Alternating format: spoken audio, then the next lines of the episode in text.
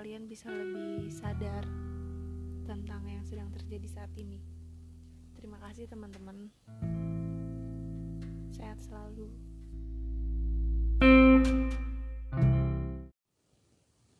Untuk kalian yang masih harus bekerja di luar sehat selalu. Jangan lupa jaga pola makan. Jangan panik.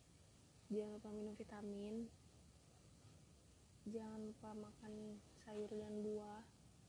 Jangan lupa tetap olahraga usahain atau tetap bergerak. Tapi ingat untuk kalian yang kerja di luar juga jangan panik. Jangan panik membeli sesuatu yang memang kalian butuhkan. Jangan terlalu panik juga. Tadi gue bilang harus makan vitamin atau minum vitamin please. Tapi jangan dibeli 10 box atau 10 pak yang banyak juga vitaminnya. Jangan serakah juga buat uh, bahan-bahan pokok kayak beras ataupun yang lainnya. Please jangan kayak gitu. Kita boleh panik tapi jangan terlalu panik. Jangan sampai ngerugiin orang. Kita harus tetap waspada juga. Buat kalian yang kerja di luar gue tahu rasanya gimana ketakutannya gimana? Pasti takut banget. Atau mungkin kalian masih nganggap santai. Please lebih baik kalian takut. Dan tapi ketakutan ini jangan sampai kita, bikin kita malah terlalu panik. Tadi yang gue bilang please jangan malah ngerugiin orang paniknya. Jangan malah ketika kalian panik kalian beli semua masker dengan alasan gue kan kerja di luar gue harus tetap memproteksi diri. Iya lu boleh beli masker lu boleh beli hand sanitizer lu boleh beli vitamin ataupun lu boleh beli bahan-bahan pokok. Dengan alasan lu masih kerja di luar tapi tetap jangan serakah juga jangan sebanyak itu juga. Lu beli ya buat sehari dua hari oke okay lah. Jangan buat seminggu jangan buat sebulan gak usah nimbun juga. Karena banyak juga yang posisinya di kayak ada di posisi lu. Ya misalkan ada orang yang sama kayak lu harus kerja di luar tapi pas dia mau beli masker ataupun hand sanitizer ataupun sabun ternyata udah habis. Dan semuanya ada di lu. Padahal mungkin tempat res, tempat kerjanya itu lebih beresiko dia daripada lu atau ya lu masih tetap berdalih kayak tempat kerja gue lebih beresiko dan yang lain-lain. Tapi please apa pun alasannya itu jangan beli yang malah berlebihan. Percaya aja sama pemerintah bahwa pemerintah pemerintah bakal ngusahin bahwa beras-beras ataupun kebutuhan pokok yang lainnya bakalan bisa dan aman dan cukup buat beberapa hari atau bahkan sebulan atau bahkan beberapa bulan ke depan. Tapi mereka pun butuh waktu buat ngedistribusinya karena sampai waktu untuk mendistribusikan bahan-bahan tersebut kita jangan sampai panik. Kita malah jangan sampai ngabisin semua stok yang ada. Ya istilahnya jangan egois lah jangan panik. Dan untuk teman-teman yang udah di rumah terima kasih banget. Lu tetap stay di rumah. Asli makasih banget. Dengan lu tetap stay di rumah berarti kalian gak egois. Kalian tahu bahwa di luar sana beresiko dan di rumah lebih aman. Semua orang juga tahu dan untuk kalian yang tetap stay di rumah gue bener-bener deh ngucapin banyak banget terima kasih ke kalian. Karena kalian bisa memutus mata rantai dari penularannya. Lalu untuk orang-orang yang masih kerja di luar gue tahu kayak lu nggak ada pilihan lain dan emang lu harus ngelakuin pekerjaan itu di luar di luar rumah.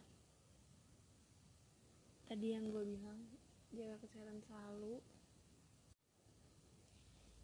pokoknya jangan panik jangan egois. Apa pun alasannya jangan egois. Coba bayangin kalau misalkan kita panik kita malah egois ngebeli semua bahan-bahan itu apalagi sekarang yang gue denger itu bahan-bahan buat hand sanitizer aja udah mahal. Udah banyak yang nimbun. Ya please lah jangan sampai se membabi buta kayak gitu. Tunjukin kalau kita tuh manusia kita punya empati kita punya rasa saling memiliki satu sama lain iya kan? Sebenarnya ya anggap aja semua orang ataupun deh gini deh. Gimana cara supaya nggak egois? Bayangin aja bahwa ada di luar sana keluarga kita yang butuh juga. Misalkan nih oke okay, oke. Okay. gue di Bogor misalkan. Uh, istilahnya ya gue nggak punya keluarga yang di Jakarta jadi ya udah sih nggak apa-apa. Atau kayak oh ya udah gue nggak punya keluarga yang di Bogor lagi jadi ya udah gue ambil aja nih persediaan makannya kayak gitu. Ya nggak gitu juga lu lu nggak tahu kan sebenarnya kayak keluarga orang lain malah ada yang lebih butuhin atau sebenarnya keluarga kita juga luas banget kan kayak ada saudaranya saudara lu saudaranya saudara lu saudaranya saudara lu yang emang sebenarnya butuh banget. Jangan sampai kejadian kayak yang terjadi di luar negeri di Italia ataupun di yang lainnya. Benar-benar abis. Benar-benar orang yang ngebutuhin misalkan orang yang emang dia punya penyakit kanker yang emang harus pakai masker dan untuk menjaga tubuh dia ataupun orang yang emang kerja di bidang medis.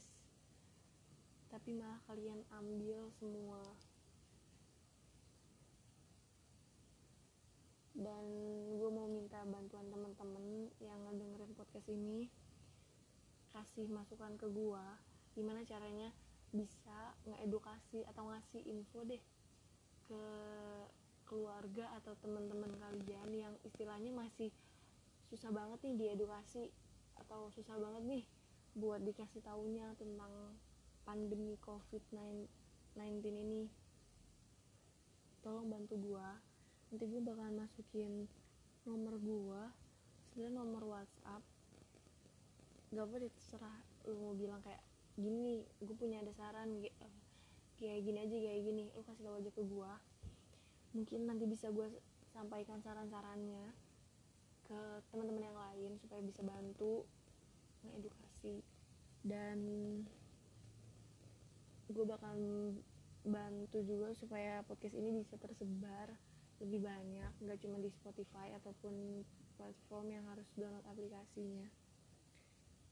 Mari teman-teman yang udah ngebuka podcast ini yang udah ngedengerin podcast ini sama-sama ngebantu oke okay? nah sebenarnya gue mau ngebahas satu lagi tentang sebenarnya miris sih. Gue tadi baca. Jadi sebenarnya kan dokter perawat petugas-petugas yang di rumah sakit bidan ataupun dokter gigi farmasi ataupun yang ada di rumah sakit ataupun di vaskes yang primer yang ada di puskesmas puskesmas itu kan sebenarnya mereka yang ngebantu menyembuhkan ya membantu supaya penularannya juga enggak menyebar terlalu banyak. Tapi ada aja gitu loh ketika mereka minta please tetap di rumah. Eh enggak enggak gimana lupa. E, kami tetap kerja dan tolong bantu kami untuk kalian tetap di rumah ya kan? Sebenarnya sesimpel itu kan permintaan mereka. Cuman ada aja gitu loh yang julid banget kayak bilangnya ya itu emang pekerjaan lu ngapain lu harus tetap harus ngeluh harus tetap minta segala macem. Terus ada juga yang ada yang gini uh, pendidikan eh pendidikan bayar sekolah kedokteran kan mahal masa lu beli APD aja nggak bisa? Mohon maaf nih. Aduh kayak udah gimana ya bukannya gue memancing emosi kalian juga maksudnya cobalah kalau berpikir tuh dua sisi jangan cuma di sisi satu aja jangan cuma satu sisi doang. Itu juga yang ngebantu kita supaya nggak egois. Kita harus bisa berpikir di dua sisi. Nggak tiba-tiba asal ngomong juga. Coba dipikirin baik-baik. Kalau misalkan kita ngomong sesuatu terus yang bisa nyakitin orang lain. Mungkin orangnya nggak nggak tersakiti tapi dia punya keluarga dia punya anak lah punya saudara yang ketika ketika ngedenger itu bakalan sakit hati dong. Dan kayak ya buat orang-orang yang kayak gitu gue cuma minta please gue nggak bakalan nggak bakalan nyalahin lu ngomong kayak gitu terserah. Gue cuma minta please kalau mau ngomong itu dipikirin dulu kedua belah pihaknya kedua sisinya. Oke okay, misalkan gue mau ngomongin tentang e, gimana rasanya gue jadi pengusaha. Di satu sisi kayak iya gue harus tetap di rumah tapi di satu sisi lain kayak gue sebagai pengusaha gue pun harus tetap mempertahankan kayak keuntungan gue atau pemasukan gue gimana keluarga gue bisa hidup ya kan nah caranya tuh kayak ya gue nggak dengan langsung ngejudge bahwa si pengusaha harus tetap di rumah tanpa memperhatikan usahanya enggak. Kalau kita berpikir dua sisi itu kita mikirin juga gimana e, si pengusaha itu bakalan harus tetap ada pemasukan. Nah sekarang pemerintah ngebantu kita. Kayak si pengusaha ini uh, dia bisa jualan secara online. Terus uh, misalkan yang lainnya uh, oh yang yang gampang deh. Yang sekarang Grab ataupun Gojek pun sekarang udah ngebantu kayak uh, untuk nggak di kita nggak usah di nggak usah keluar rumah untuk cari makan kita pesan di luar aja. Dan Gojek pun Gojek ataupun Grab pun ngebantu kayak drivernya ini dia ngirimin makanan e, dan ditaruh doang di pagar. Ataupun kalau misalkan kita pakai uang cash kita suruh minta buat masukin uangnya ke amplop dan taruh di depan pagar rumah kita e, supaya nggak kontak langsung kan. Kayak apa pun itu masih ada jalan tengahnya yang bisa kita cari solusinya bareng-bareng gitu. Kayak ya kita mas kita manusia gitu banyak ide lah banyak yang masih kita bisa lakukan dalam menghadapi ini semua jadi gue minta tolong banget teman-teman buat kasih tahu gue gimana cara ngedukasi karena kita tahu sendiri juga kan sekarang Eh, Kemendikbud juga yang lain-lainnya udah buka buat relawan. Nanti relawan ini bakal ngasih informasi dan edukasi juga. Gue seneng banget dan gue lihat kayak semuanya ada di situ. Para mahasiswa banyak banget antusiasnya juga bagus banget. Tapi tolong bantu gimana caranya kita bisa ngeraih orang-orang yang emang masih sulit. Gue pun ngerasainnya kok kayak uh, masih banyak kayak misalkan keluarga teman-teman gue yang istilahnya dikasih tahu gitu ya masih sulit di, dikasih pengertiannya untuk minta di rumah aja atau kayak jangan dulu ke tempat yang banyak orang itu masih sulit. Gue pun ngerasain itu dan mereka masih ngerasa kayak oh yang banyak kok di yang banyak di Jakarta kok di kita belum ada gitu. Kayak hey nggak semudah itu nggak segampang itu cara berpikirnya. Karena ya benar banyaknya di Jakarta. Tapi ter tapi kalau kita cari tahu lagi nih udah ada belasan provinsi yang emang ada positif coronanya. Dan sekarang nggak harus kita berkontak langsung dengan positif corona yang emang udah ketahuan dia positif corona. Belum tentu kayak yang belum yang positif corona ini belum terdeteksi ya kan? Dan kalau nggak salah mulai hari ini hari Senin uh, hari ini Senin tanggal tanggal 23 Maret ini udah mulai rapid test. Nah di sini juga gue mau ngasih tahu bahwa teman-teman jangan panik nanti mungkin uh, bakalan meningkat tajam yang kasus positifnya bakalan banyak meningkat. Itu jangan sampai bikin teman-teman panik. Yang ada harusnya kita lebih kita harus lebih apa ya istilahnya lumayan agak senang karena kalau gitu kita udah tahu ternyata lawan kita tuh ada di mana aja. Istilahnya nih kita kan ngelawan si virus corona ini kan. Tapi kita nggak tahu nih dia tuh ada di mana aja sebenarnya. Nah si rapid test ini atau tes cepat ini bisa ngebantu kita oh si lawan kita tuh ada di mana mana mana di mana mana mana. Ada di di sini di sini di sini. Jadi kita tahu kita harus lebih aware buat jaga jarak buat nggak berkontak sama atau nggak datang ke tempat itu ke kerumunan itu ataupun yang lainnya. Nah yang jadi gini teman-teman. Kita hidup emang harus tetap seimbang kan? Di situasi, di situasi yang kayak gini tuh ada yang masih rendah aware-nya atau kesadarannya jadi mereka malah masih santai aja nggak ikutin peraturan pemerintah untuk diem di rumah. Tapi ada juga yang terlalu berlebihan panik dan yang lain-lain. Tadi efeknya itu dia selain panik buying atau mereka malah panik membeli sesuatu yang berlebihan malah ada niatan jahat untuk menimbun. Tapi ada juga selain itu ternyata dampak yang lebih besarnya itu mereka jadi gampang untuk menstigma seseorang. Atau mereka jadi lebih gampang menghakimi seseorang. Gue udah denger juga bahwa ada kasusnya. Jadi ada seorang perawat dia habis pulang bekerja dari rumah sakit ataupun puskesmas ataupun yang lainnya ataupun tenaga kesehatan lain yang baru pulang ke rumah.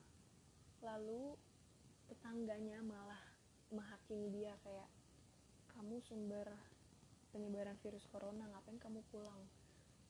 Pokoknya malah diejek dan dicemooh kayak gitu. Padahal ya mereka pun kayak petugas kesehatan pun ya mau gak mau kan mereka harus kerja. Coba bayangkan kalau misalkan petugas kesehatan ini malah gak mau kerja apa yang bakalan terjadi sama orang yang udah kena gimana cara nyembuhin orangnya. Please teman-teman uh, kalau emang di sekitar kalian ada yang kayak gitu tolong dikasih tahu. Nggak gitu caranya. Nggak malah menghakimi atau malah ngejelek-jelekin orang yang kerja di luar sebagai sumber penyebaran virus. Enggak nggak boleh kayak gitu. Dan orang yang emang kerja di luar pun mereka harus tahu uh, mereka tuh harus setelah dari luar itu harus mereka harus langsung mandi bersihin semua badan dan jangan sampai nyentuh barang-barang terlebih dahulu. Misalkan HP yang emang udah kesentuh HP-nya dibersihin. Tapi tolong juga jangan pakai alkohol swab. Please. Pakainya itu gimana caranya tuh? Uh, ambil kain halus dibasahin sedikit pakai pakai air sabun terus dibersihin permukaan HP-nya hindari lubang-lubang di HP agar tidak terjadi konslet. Terus diambil lagi uh, kain halus buat ngebersihin itu pakai air bersih. Udah sesimpel itu. Gak usah pakai alcohol swab. Karena alcohol swab ini lagi-lagi itu lebih membutuhkan itu di tugas kesehatan atau di sarana pelayanan kesehatan. Jangan malah jadi panik membeli itu semua juga jangan please oke okay, teman-teman. Dan itu sih kalau menurut gue stigma orang-orang yang terlalu sadar malah jadi berlebihan itu pun gak baik. Jadi jangan malah kita menghakimi orang yang kerja di luar sebagai pembawa virus. Jangan kayak gitu. Mereka pun mau gak mau kan harus berada di luar jangan sampai malah keluarganya pun kena. Misal anaknya juga malah diejek sama anak tetangganya karena anak tetangganya itu udah dikasih tahu sama orang tuanya yang salah. Jangan sampai teman-teman apalagi anak kecil anak kecil kan nggak tahu apa apa istilahnya kita harus menyampaikan informasi yang benar yang emang benar ke anak kecil. Satu lagi yang paling penting juga jangan takut buat bilang sakit. Gini deh teman-teman. Kita harus ciptakan kondisi lingkungan yang tidak gampang menghakimi dan agar orang-orang sekitar kita nggak takut kalau bilang dia tuh lagi sakit. Misalkan simple kayak gue kemarin panas. Gue badan gue panas. Jujur aja badan gue kemarin panas. Dan emang gak sampai sakit tenggorokan. Cuman dari kita udah ngerasa gak enak badan kita udah langsung harus berusaha untuk meningkatkan daya tahan tubuh kita. Banyak caranya gitu olahraga makan yang banyak makan yang teratur banyakin sayur ataupun buah dan minum atau minum susu atau uh, atau minum vitamin. Kalau misalnya ada yang nanya ke gua vitamin apa yang bagus? Semua vitamin itu bagus sebenarnya. Uh, dan semua vitamin yang mengandung vitamin apa pun itu bisa meningkatkan daya tahan tubuh. Kalau kalian mau lebih lanjut gimana uh, harus gimana caranya untuk mempertahankan daya tahan tubuh ada di YouTube-nya Clahes tulisannya C L A Y H A Y E S. Itu ada video tentang gimana cara meningkatkan daya tahan tubuh. Kakak ini merupakan dokter yang bakal yang sering banget bagi tips-tips kesehatan dan yang edukasi kesehatan yang lainnya. Jadi jangan lupa ditonton. Itu tadi jangan sampai jangan kita takut kalau bilang ah, kita tuh sakit. Kita berusaha supaya mulai dari awal kalau kita emang udah udah ngerasa nggak enak badan terus supaya bisa enak badan lagi.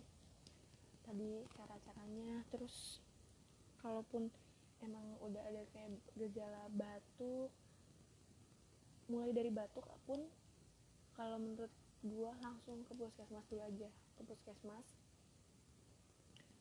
Uh, nanti dibantu dikasih obat dan dikasih edukasi juga.